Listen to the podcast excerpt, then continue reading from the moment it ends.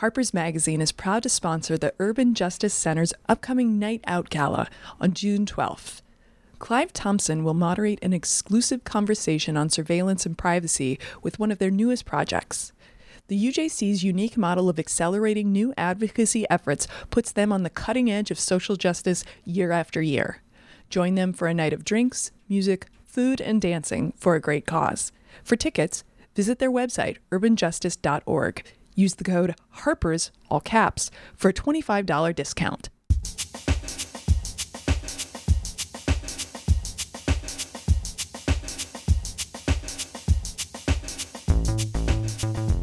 Welcome to the Harper's Podcast. My name is Violet Lucca, and I'm the web editor.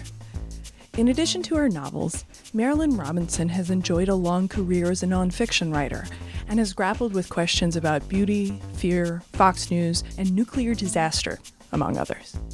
In the June issue, Robinson writes about the continuation of poverty, considering the rise of austerity and automation on all aspects of economic and social life. It's a fascinating and dense essay, and if you sometimes get lost in the breadth of the references and the reflections she offers, this episode is for you. I spoke with Christopher Beha, executive editor of Harper's, who edited the piece, to examine Robinson's ideas and the ideas of the writers and economists she cites.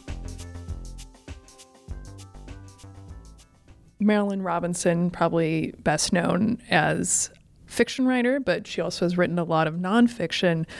Um, and in that nonfiction, she does return to original sources and and part of that is an interest in rethinking why we believe this or that. And I mean, reading this, I was sort of struck by how that's a way to sort of get around making points within the sort of the set ideological framework that we have now. So can you for you, I mean, how does it sort of fit into her other interests as a nonfiction writer?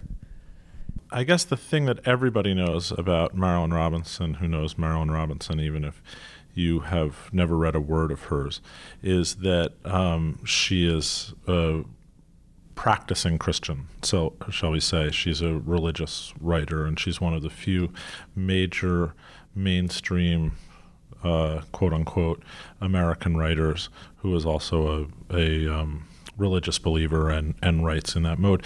And in particular, she is a Protestant Christian. And um, I think it's an important element of Protestantism or of the Reformation was the doctrine that, uh, of sola scriptura, uh, scripture alone.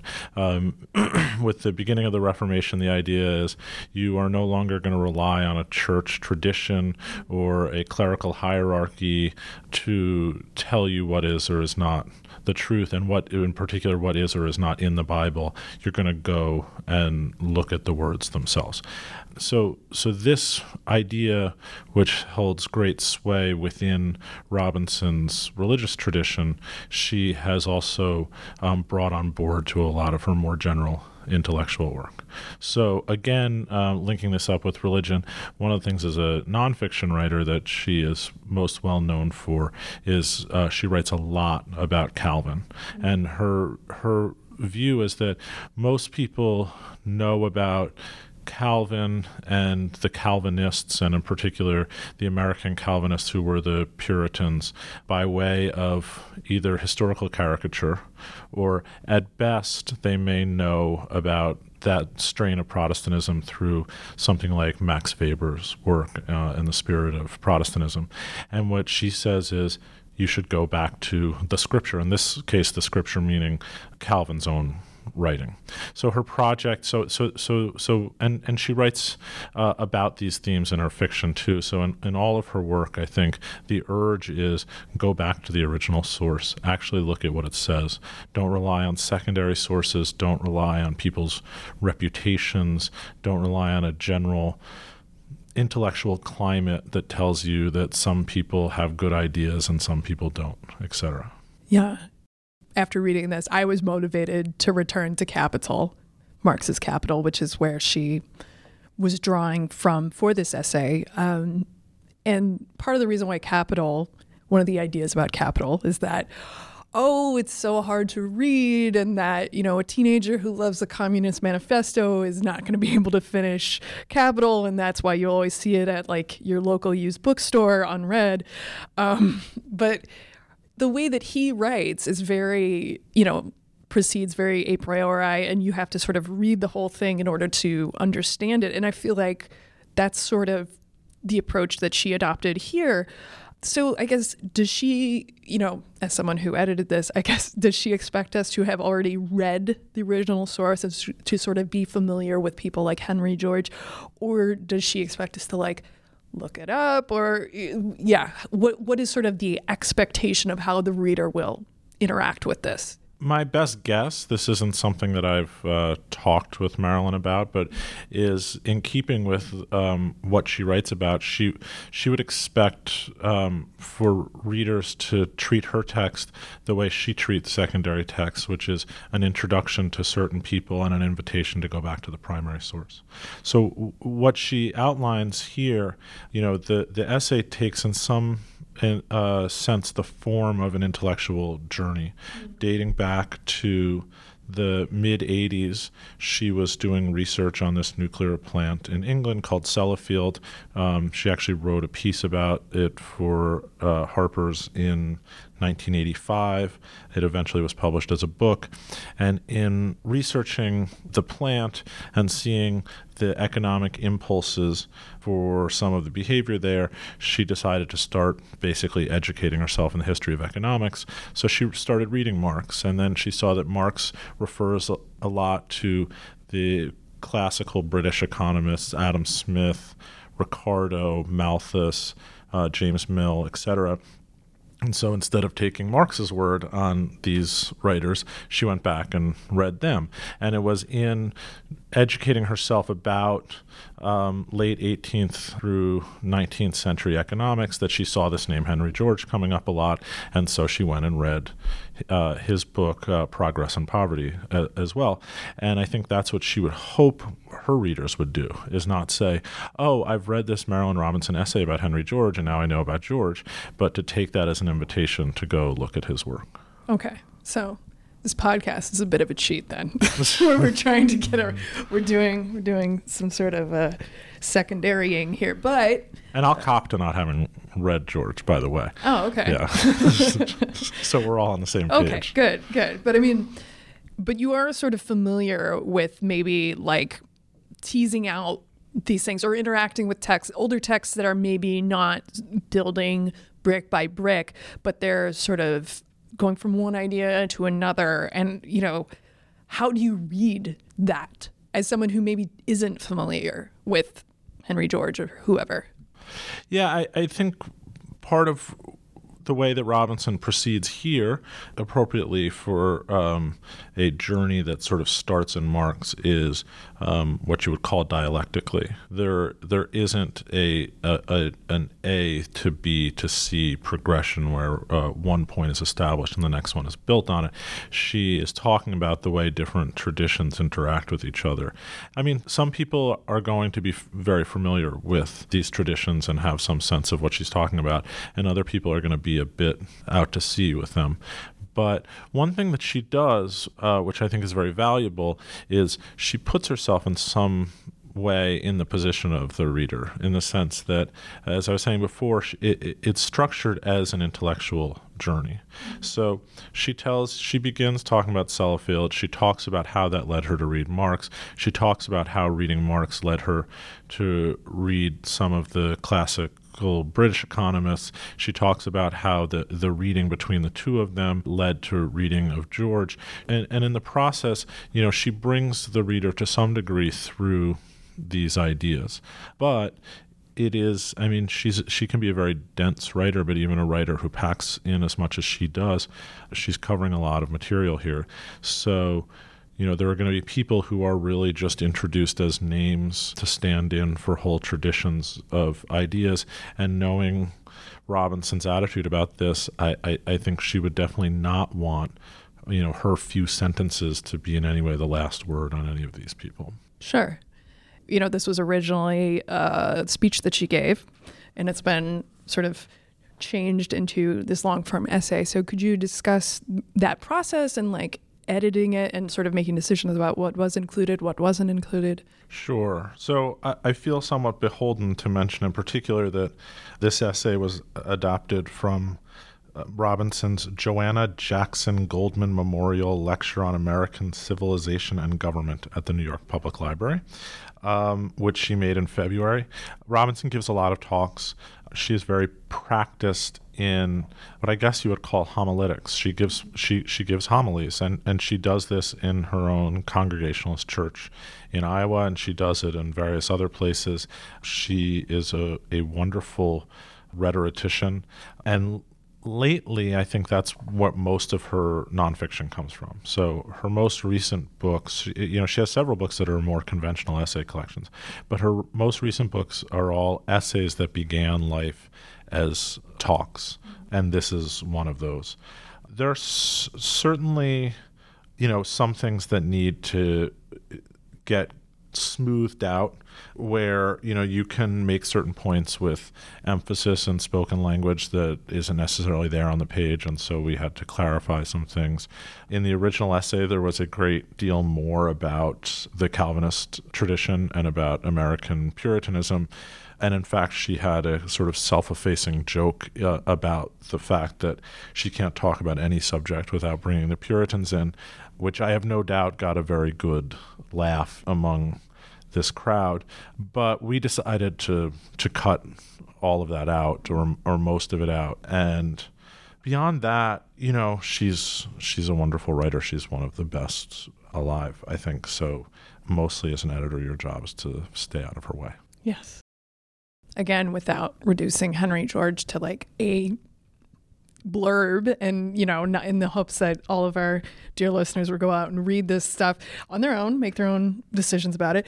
19th century in american intellectual life was marked by a great deal of you know like sort of the emergence of the progressive movement and the, the sort of the huge changes that happened because of the industrial revolution the redistribution of the population from rural to primarily in cities moving away from agriculture, that sort of stuff, it prompted a big change in thought. So, could you talk about what that milieu was like, and then also maybe a little bit about who Henry George was and why he was very popular? If I can give it a bit of the context that Robinson gives it, I'd say this the sort of modern economic tradition, Anglo American, but just sort of Western economic tradition in general, begins with these British economists writing around the time of the beginning of the Industrial Revolution and in the emergence of the capitalist era, and are writing in many ways defenses of this sort of nascent capitalist era, but one that tries to establish laws of economic behavior that are in some way generally applicable and permanent in the same way that the scientific laws of nature are. And so you get things like laws of supply and demand, or things that um, Robinson talks about are the iron law of wages. You get things like the labor theory of value. You get things like the law of rent, which was Ricardo. And so, so the idea was that this is a Uh, human behavior naturally accords to these laws. And then you get, as it is clear going through the 19th century, that the capitalist system is a great engine for making a small number of people very, very wealthy um, and keeping a great number of people in a permanent state of poverty. You get a lot of people questioning whether or not these laws really have to govern behavior. Uh, hence the framing of Robinson's essay is poverty necessary? You get a lot of people basically saying there's always going to be a poor underclass. Um, in the case of Malthus, you know, people sort of know about his views on population, but a key portion of that is just what he argued was you're going to have increases of productivity, agricultural productivity, that allow you to feed your population, but the population is then going to expand. And so you're basically always going to have people who are hungry. And in, in his view, that was a law of population growth that was a, a sort of natural law.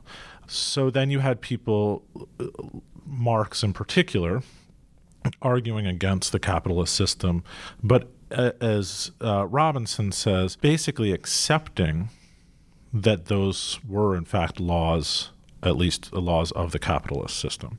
And so you needed a true revolutionary change in the system.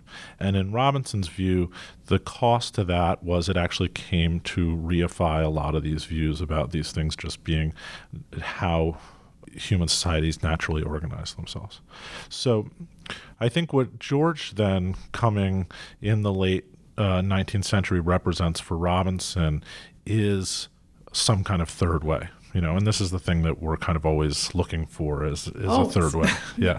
Um, and what's interesting about george is how supremely popular he was towards the end of the 19th century. His his book uh, Poverty and Progress um, was, by many accounts, the best selling book published by an American up to that point, possibly the best selling economics book in history up to that.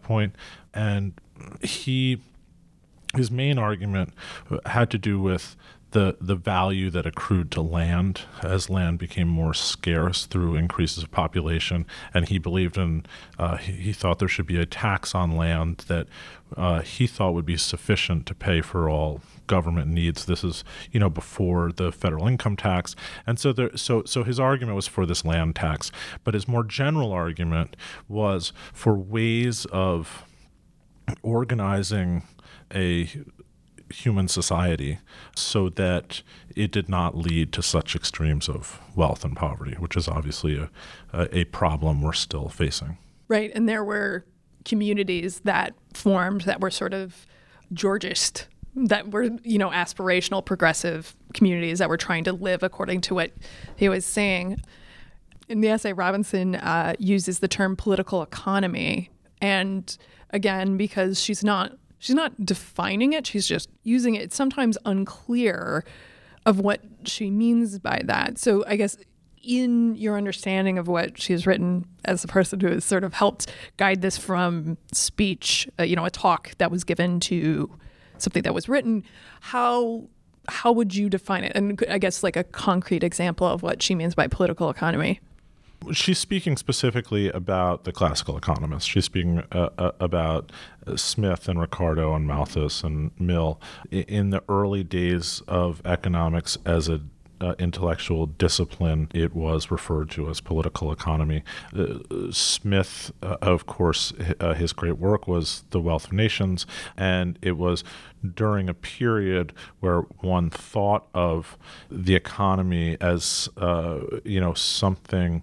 There were uh, borders were very strong then, borders in terms of trade and in terms of the movement of people, and so your economy was something that that a nation managed in competition uh, with other nations, and so it was a a political project.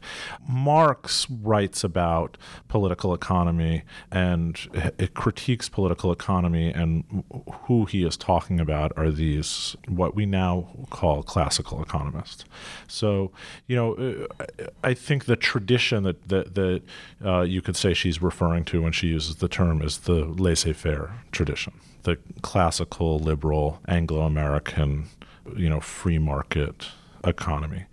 And so what she says is you have these advocates of what she calls political economy, and we might say um, laissez faire economics. And then you have the Marxist tradition of accepting many of the premises of these classical economists in terms of how a capitalist system necessarily must run who then are building up an alternative to it. And then those become the two choices. And what gets shut out is the middle idea that there might be other ways of organizing a human society that is neither of those two things. Right. I mean, but I would argue that, you know, Karl Marx can't speak for himself, but certainly it wouldn't it wouldn't have been his intention to sort of create this rigid alternative that seems kind of inflexible and you know that seems like only one of two choices right? So i guess you know in in the essay she's talking about how you know here I'll start here. I'll just quote her. Um, for a long time, we, or those of us who paid attention to such things, were very inclined to think in terms of what we called ideology, which, for the purposes of, co- of the controversy, boiled down to a political economy on one hand and a tortuously articulated reaction to political economy on the other. For all the shouting and shoving, one paradigm governed and does still. Contemporary China exemplifies it perfectly. That part you know, I took a little bit of issue with that because it seems like is she lumping a planned economy in with China's numerous ongoing human rights violations and the continued existence of impoverished people in China with its approach to its political economy or is it simply that there's like this need to kind of demonize or create an underclass of some kind for a society to function? I think what she is talking about is actually a, a, a, little more broad than that, which is just the idea that um, an ideological framework rather than the needs of actual people becomes the defining feature of the economy. So it, China is, is is a case where there was, you know, the a, a one party rule that had a particular economic ideology, and then made the conscious decision that they needed to liberalize for you know what were basically ideological reasons to keep for the one party to keep control of the country. So now all of these choices are made uh, still for ideological reasons, and it has not led to a great liberation of the individual humans.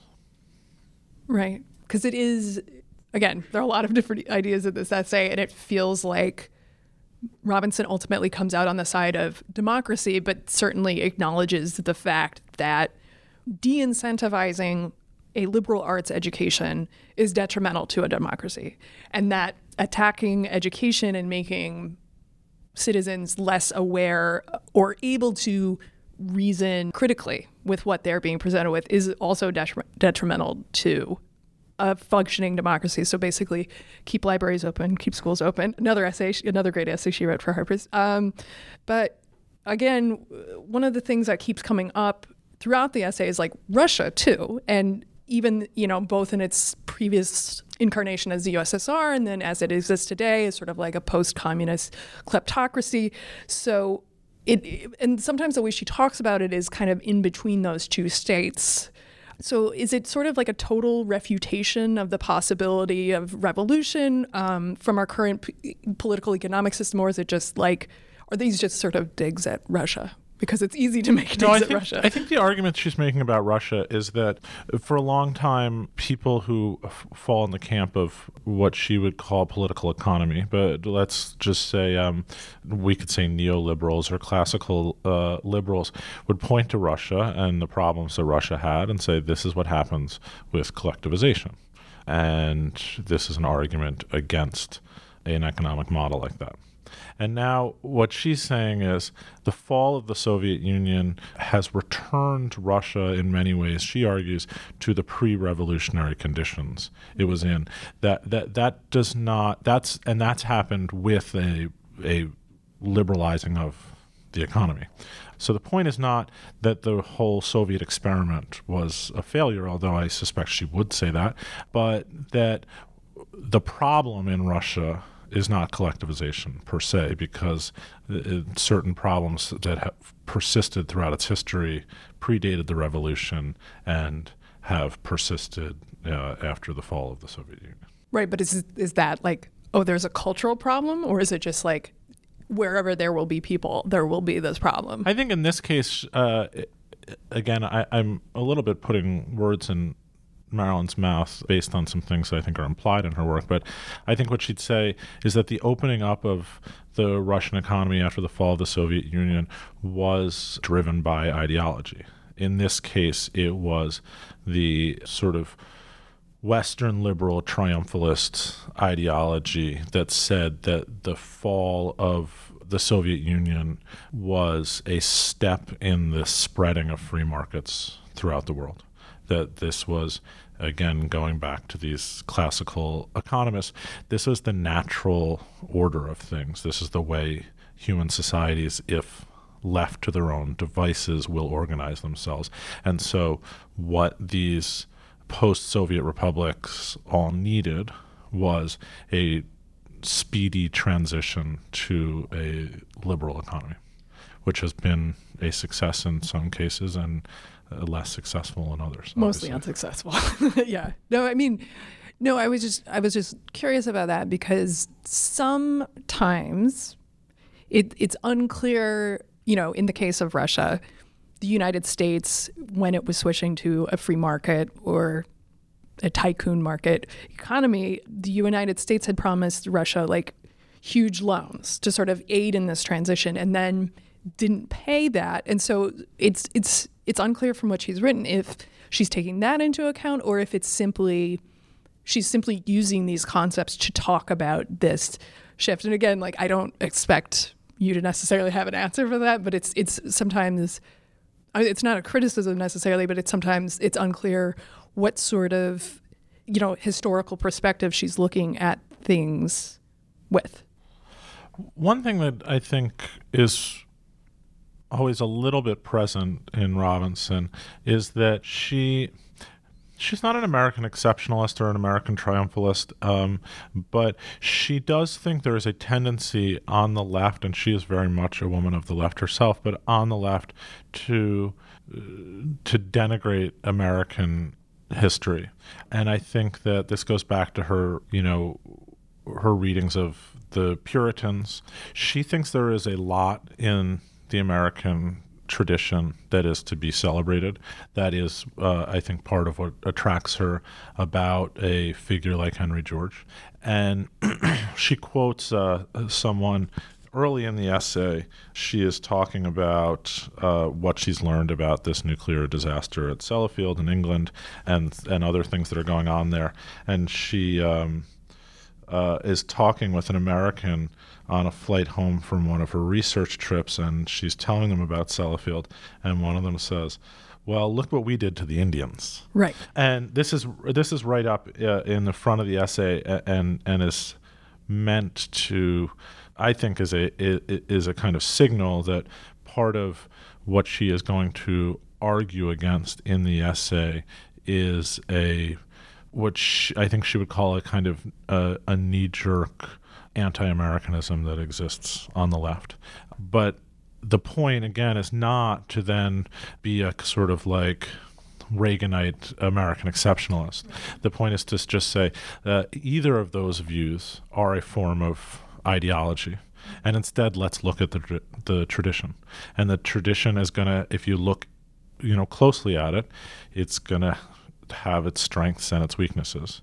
But if you begin from a, a, position of ideology, then you're not going to be able to see both of those. And in her view, I think we lose a lot when we see American history as, you know, first and foremost a, a history of a small, powerful elite oppressing the rest of economically the rest of the country and the rest of the world. I, I also think that American cultural imperialism is kind of insulting to other nations that, oh, you know, American culture is so strong and overpowering that there's no choice but for these poor Korean teenagers to sort of like get super into rock and roll. Like that's a that's a sort of a, a different form of cultural narcissism.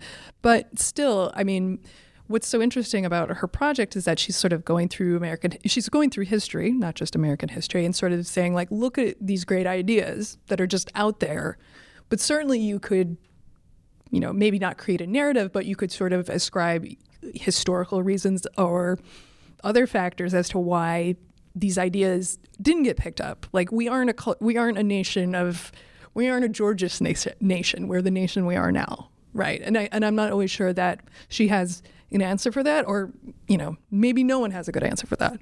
Well, I think in in the case of George, the answer is in part that very soon after he died, um, the the Constitution was amended to allow for federal income tax, and um, the progressive movement of which George was a major part rejected his idea that progressive policies ought to be paid for primarily by this single tax, as he called it, which was a tax on land, and instead instituted an income tax. And ever since then, we've had these fights about what the rates of the income tax should be, et cetera, et cetera.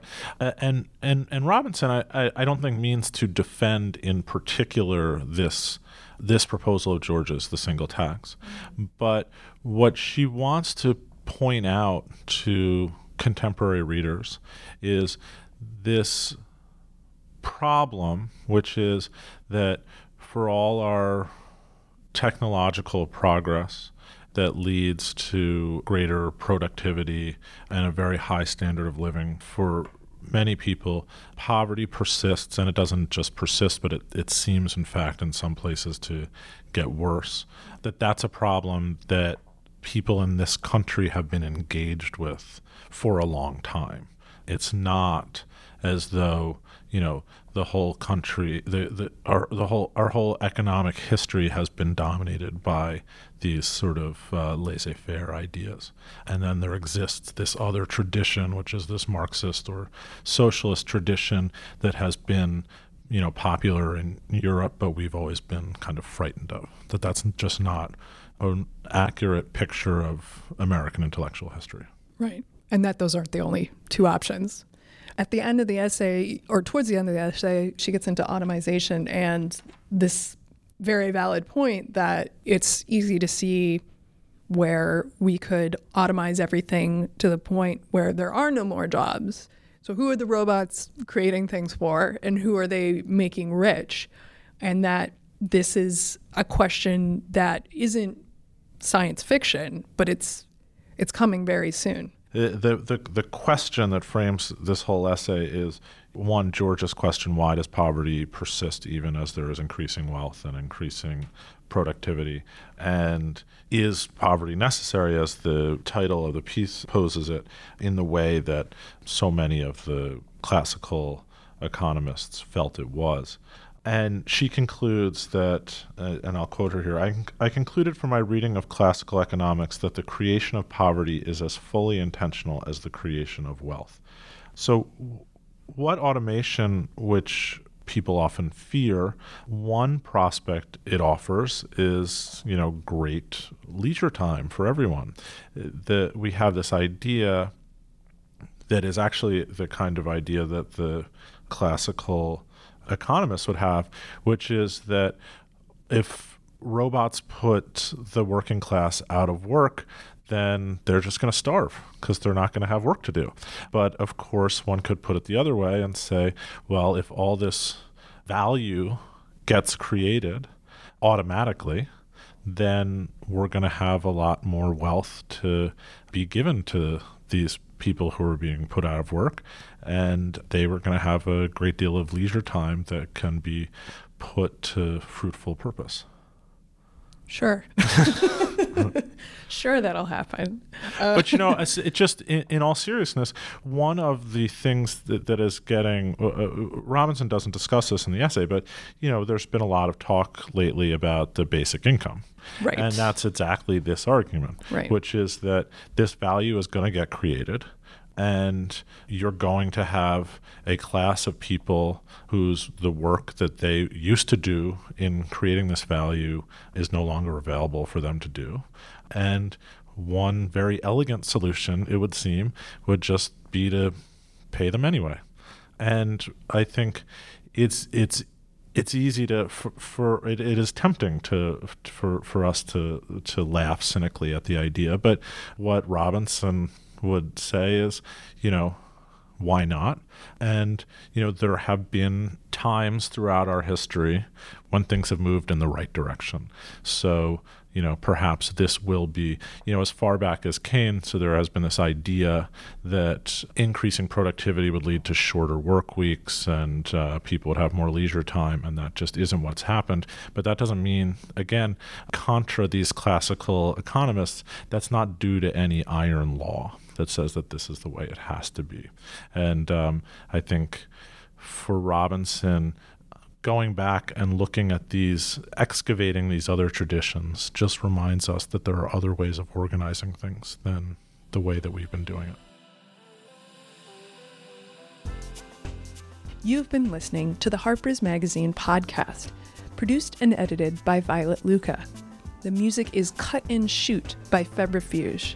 Harper's Magazine is the oldest general interest monthly in America, exploring the issues that drive our national conversation through long form narrative journalism and essays. To get 12 issues for $21.97, visit harpers.org/save.